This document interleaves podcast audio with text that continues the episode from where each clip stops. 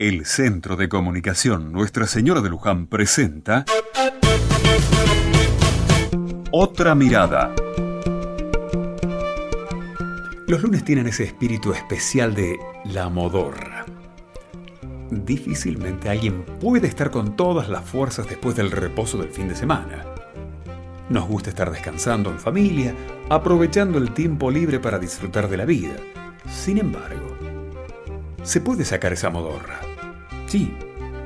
Te cuento que hoy, cuando me levanté, pensé, qué hermoso día para empezar a vivir. ¿Y cómo es esto? Miré a mi alrededor y vi tantas cosas que me hablaban de la vida, sobre todo en este tiempo, tan templadito y con el sol que empieza a calentar, que me dieron ganas de vivir, de disfrutar haga lo que haga y que la modorra la tengo que sacar con una fuerza especial por la vida. En todos los casos, podemos siempre tener la opción de dejarnos aplastar por muchos tipos de modorras, o lo que es lo mismo, esas no ganas de hacer nada, y dejarnos ganar por la inactividad. O en lugar de eso, enfrentar lo que nos toca vivir, con ganas de vivirlo de vivir.